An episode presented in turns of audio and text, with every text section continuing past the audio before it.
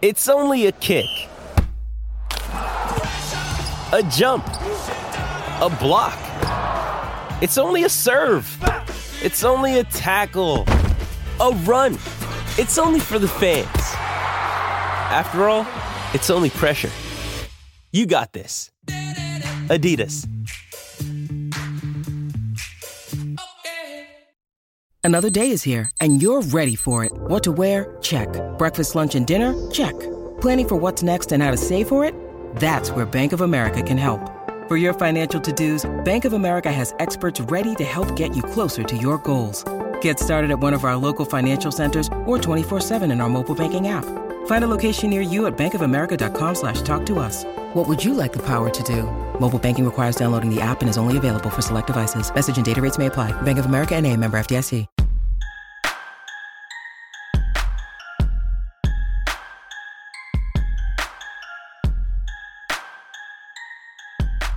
Hello, everyone, and welcome to a Thursday edition of the Orange and Brown Talk podcast. Dan Labbe with Mary Kay Cabot and Ashley Bastock. We are back in our hallway here in Berea recording this podcast. So exciting times uh, as we get you uh, ready for the Atlanta Falcons as the Browns are doing starting on Wednesday as we're recording this.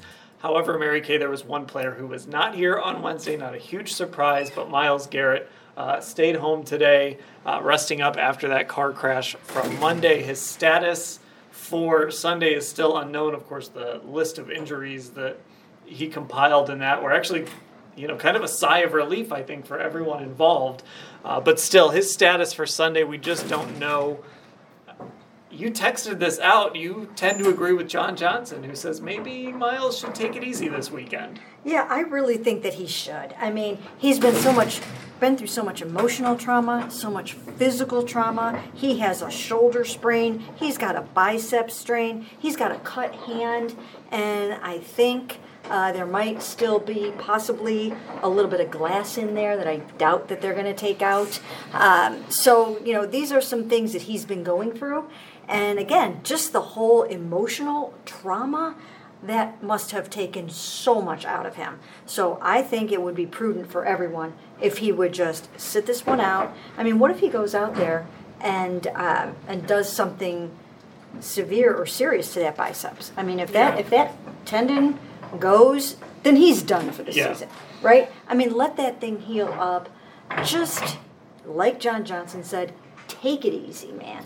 And like Ashley, we were talking about this at practice. He takes so many hits during yeah. the I mean, offensive linemen and defensive linemen get hit every play, but Myles especially, you're just seeing teams really go after him. You know, Robert Saleh said after the game they thought they wore him down.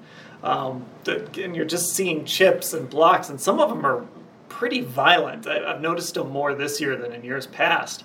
And when you're dealing with whatever aches and pains he's dealing with, from the accident, just in general, that builds up over the season, I don't know, a week off wouldn't hurt. Yeah, and especially rewatching that Pittsburgh game, you know, for anyone who watched the game, the broadcast of the game, not there in person, they actually did a compilation of Myles in that game, drawing all these double teams, drawing these chip blocks. Like, drawing all this attention, which we know and we've said, Dan, like when we talked about it today, like maybe they need to do some things a bit more creatively, move him around, figure out a way to kind of get him open, not have him set so quickly before a play starts. But how they're doing things right now, he definitely takes a beating in just about every one of these games. And a lot of times he's effective because he's Myles Garrett, because he looks like a superhero brought to life, especially out there on the field. But for considering how your body can react after a car crash and like we've said you know i think sometimes with car crashes the injuries you can be more in pain as the week goes on so we don't know fully how he's going to feel of course kevin stefanski wouldn't rule him out for the game on sunday he wouldn't rule anybody out but I think at the end of the day, I would be more surprised if he played uh, this week than if he didn't play. And, and Mary Kay, you hear players talk about this all the time, and Myles, of course, is a physical freak.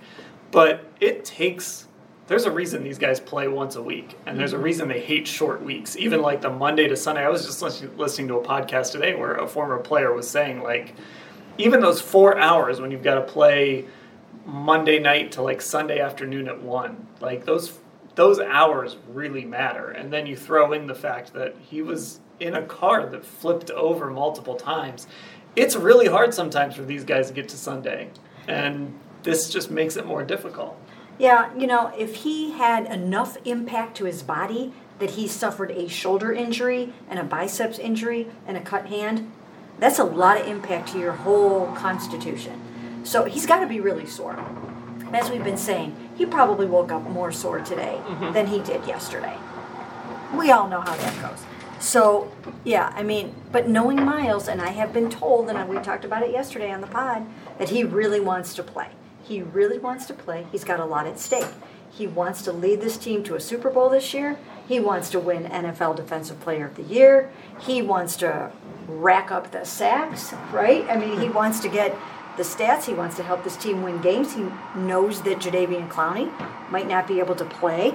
Now we see that Denzel Ward is on the injury report as well. So it means a lot to him. He's on a mission. How often do we hear everybody saying he's taken his game to the next level this year? So he does not want to sit this out. But and I don't know. And knowing Myles, he'll fight his way onto that field, but I just don't think it's the right thing to do. Well, and I think I saw that you um, you texted when you were kind of texting about what you think he should do. Um, you texted the fact that it's Atlanta this week. It's not Baltimore. It's not Cincinnati, and it's you know, look, I'm in the camp of overlook the Falcons at your own risk. I think they're they're a talented team. They can they can turn this game into a shootout. But I think the bigger point is that game, an NFC opponent is just not as important as in the big picture as your divisional games. As the games like the Chargers even is a more important game than this game.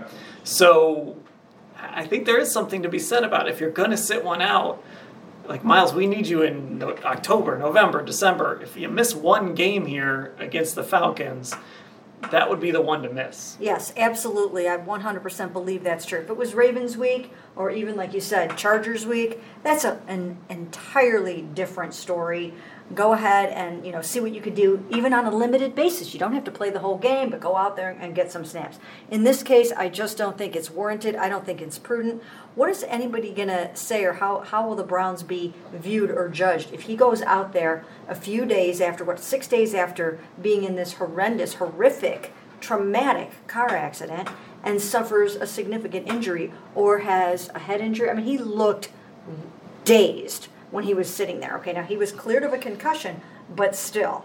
I mean, you know, who knows what could possibly happen in a game like this if he tries to play.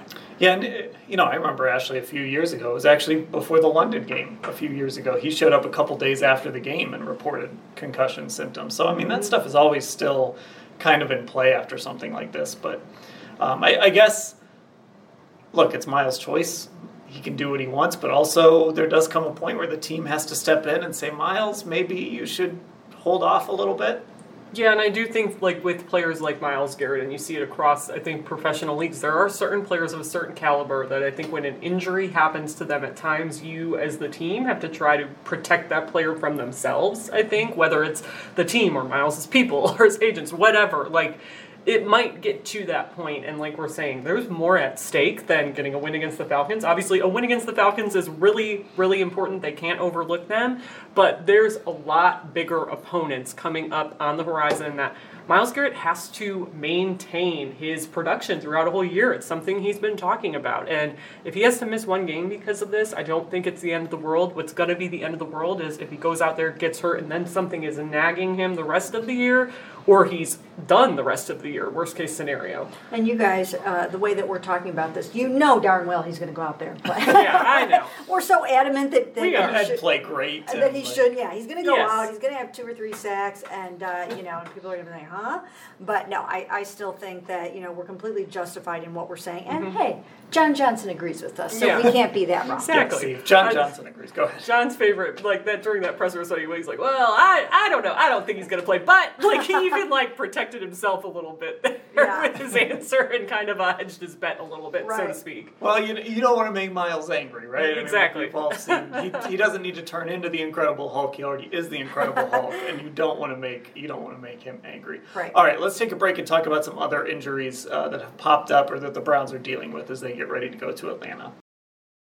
Mother's Day is around the corner. Find the perfect gift for the mom in your life with a stunning piece of jewelry from Blue Nile. From timeless pearls to dazzling gemstones, Blue Nile has something she'll adore. Need it fast? Most items can ship overnight. Plus, enjoy guaranteed free shipping and returns. Don't miss our special Mother's Day deals. Save big on the season's most beautiful trends. For a limited time, get up to 50% off by going to BlueNile.com. That's BlueNile.com. And back on the Orange and Brown Talk podcast, Dan Labbe, Mary Kay Cabot, Ashley Bastock. So the other guy to keep an eye on, of course, is Jadeveon Clowney, who we've seen him in the locker room, Mary Kay, Monday and Wednesday. We talked a little bit about this yesterday. Um, no walking boot. Seems to be in a pretty good mood. Still did not practice today. These ankles can be tricky things. Uh, I guess if you had to guess, do you think he's good, that uh, Jadeveon will be out there Sunday? Oh gosh, it's so hard to say because he was walking fine when when we saw him in the locker room on Monday and we saw him again today.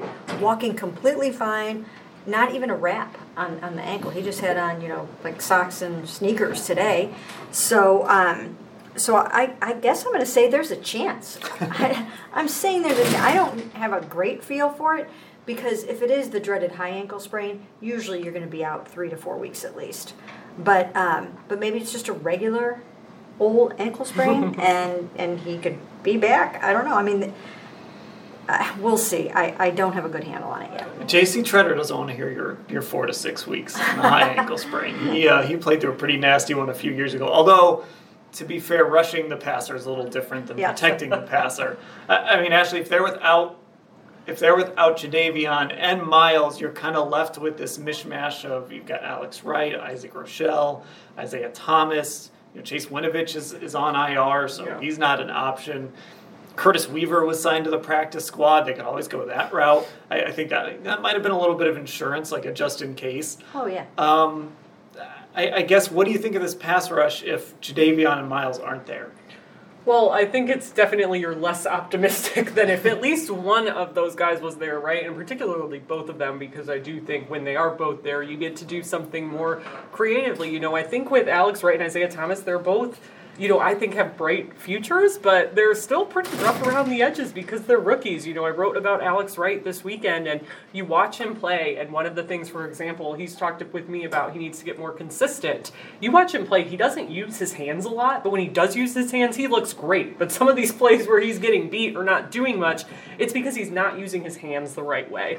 Um, and Isaiah Thomas, you know, not a lot of experience, a seventh round guy, and Isaac Rochell has been up and down this season with the Browns. He got he made the 53 man roster, he got waived, he came back to the practice squad, he got elevated, went back to the practice squad, then was finally signed ahead of the Pittsburgh game. So he's on the 53 man roster as of right now. Um, but it just overall, they, they really don't have a ton of depth there, and I think it hurts them right now. We don't know what's going on with JOK, who adds another pass rush uh, weapon for you there. We don't know how he's going to be with his groin injury, and of course, obviously, Anthony Walker. So that whole front of that defense has just taken kind of a, a hit over the last two weeks, and these rookies are going to have to grow up pretty fast, I think. And Mary Kay, this, I mean, that front four especially is pretty top heavy. They, you know, you have those young guys that you like, you drafted them, but they're still young guys. Some, you know, Alex Wright is pretty raw. Um, Isaiah Thomas kind of the same way. They're sort of built around having those two monsters on the end, and then everything else sort of feeds off of that. Yeah, I mean, think about this. When you play the Pittsburgh Steelers without TJ Watt, I mean, you realize, Yeah. oh my gosh, the uh, NFL Defensive Player of the Year is not on the field. When the Browns are going to face the Chargers the week after this uh, without Joey Bosa, you're going to circle that in red and say, oh my gosh, they don't have to face Joey Bosa. That's a huge deal. If the Falcons know that they don't have to face Myles Garrett and potentially Jadeveon Clowney, they're going to be jumping for joy down there in Atlanta.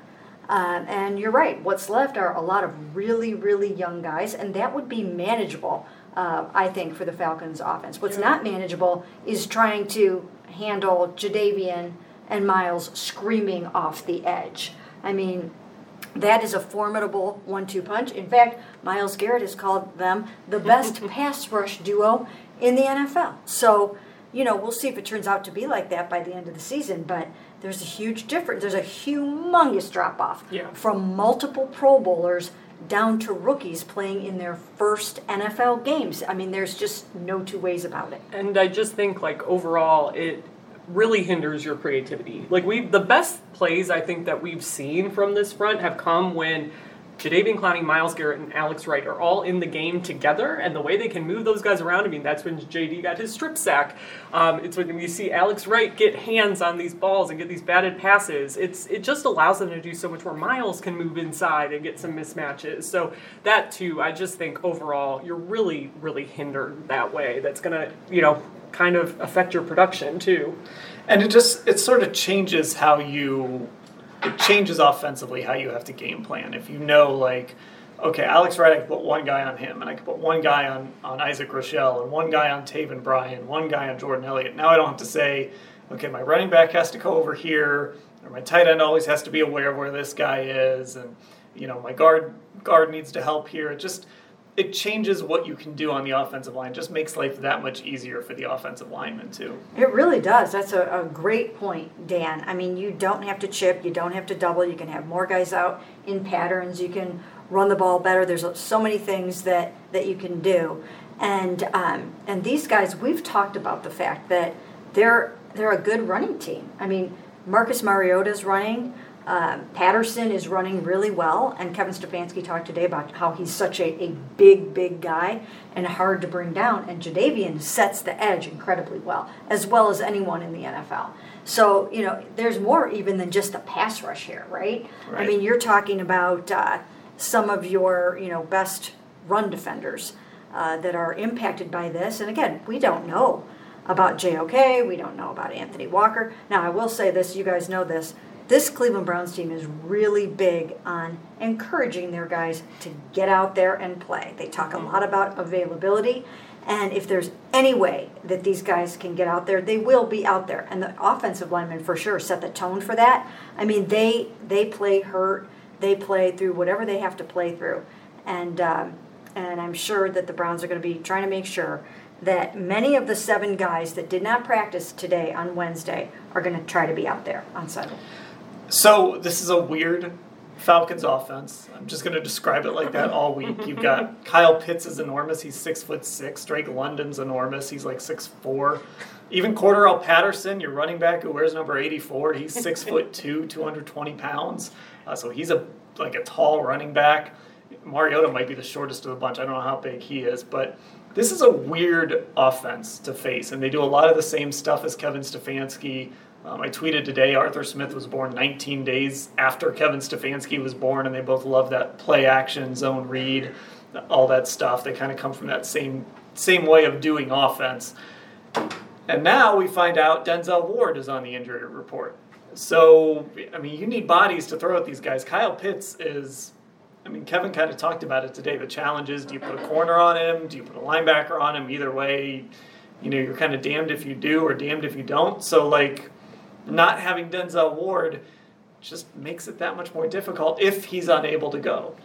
Yeah, and I'm sure he's going to try to go. He ended up with a back injury and a rib injury from the Steelers game. The good part about that is the fact that he finished the game and he played 100% of the snaps. So it's not like, you know, he hobbled off or he was carted off and we knew anything was wrong. So that leads me to believe that he's just kind of resting his body early in the week he's probably going to play. I would imagine that he'll play. They need him. You need your lockdown corner. Again, this is a good offense. It's a big offense. You need all hands on deck. Uh, it is going to be interesting though because the Browns don't. They're not necessarily built big like through the middle. I mean, if you've got you know Jeremiah Owusu-Koramoah Owusu as a smaller linebacker, almost like a hybrid safety, right? Right. So they've got some of those size guys uh, that are manning the defensive front. So they're going to have to try to play some some big football somehow. Yeah, know? I mean maybe this is a week for Martin Emerson. I know he's kind of had some ups and downs, Ashley, but maybe this is a week where you can figure out a way to kind of use that length a little. Yeah, I was just thinking that as we were talking. I'm like, there aren't many big guys on this defense outside of like you think of it. It's the rookies, right? It's like Martin Emerson, Alex Wright. Like you just look out there and they do look bigger than everybody. But yeah, this might be, I think, a good time to really utilize Martin Emerson's length because there aren't really any. There's no one really with that body type on this team. I guess Grady is too, but I think it's it's kind of time for and some of those plays, you know, that that have happened while he's on guys, like the George Pickens catch, like we've talked about that. There wasn't anything Martin Emerson could do. There's certainly times where he's made mistakes, but I still think you have to figure out a way to use that length because, in theory, that's why you drafted that guy, right? Because he looks different from basically everyone else you have in that room currently. Uh, just real quick, looking through this injury report. Bitonio, nothing to worry about. Uh, Taven Bryan, we'll see. Conklin, nothing to worry about. Cooper was rest. Uh, the name that stands out to me here, the other guy, is Jeremiah Owusu-Koramoah. Mm-hmm. You're already short at linebacker. Jacob Phillips is going to be playing probably every snap at Mike now. Um, to not have JOK, that would be that would be tough too. Yeah, and he is one of those guys that was significantly injured during the game. And, you know, we knew that he was injured during the game. Whereas with Denzel, we didn't know he was hurt. And I think that lends itself to, hey, I'm going to be okay for the next week.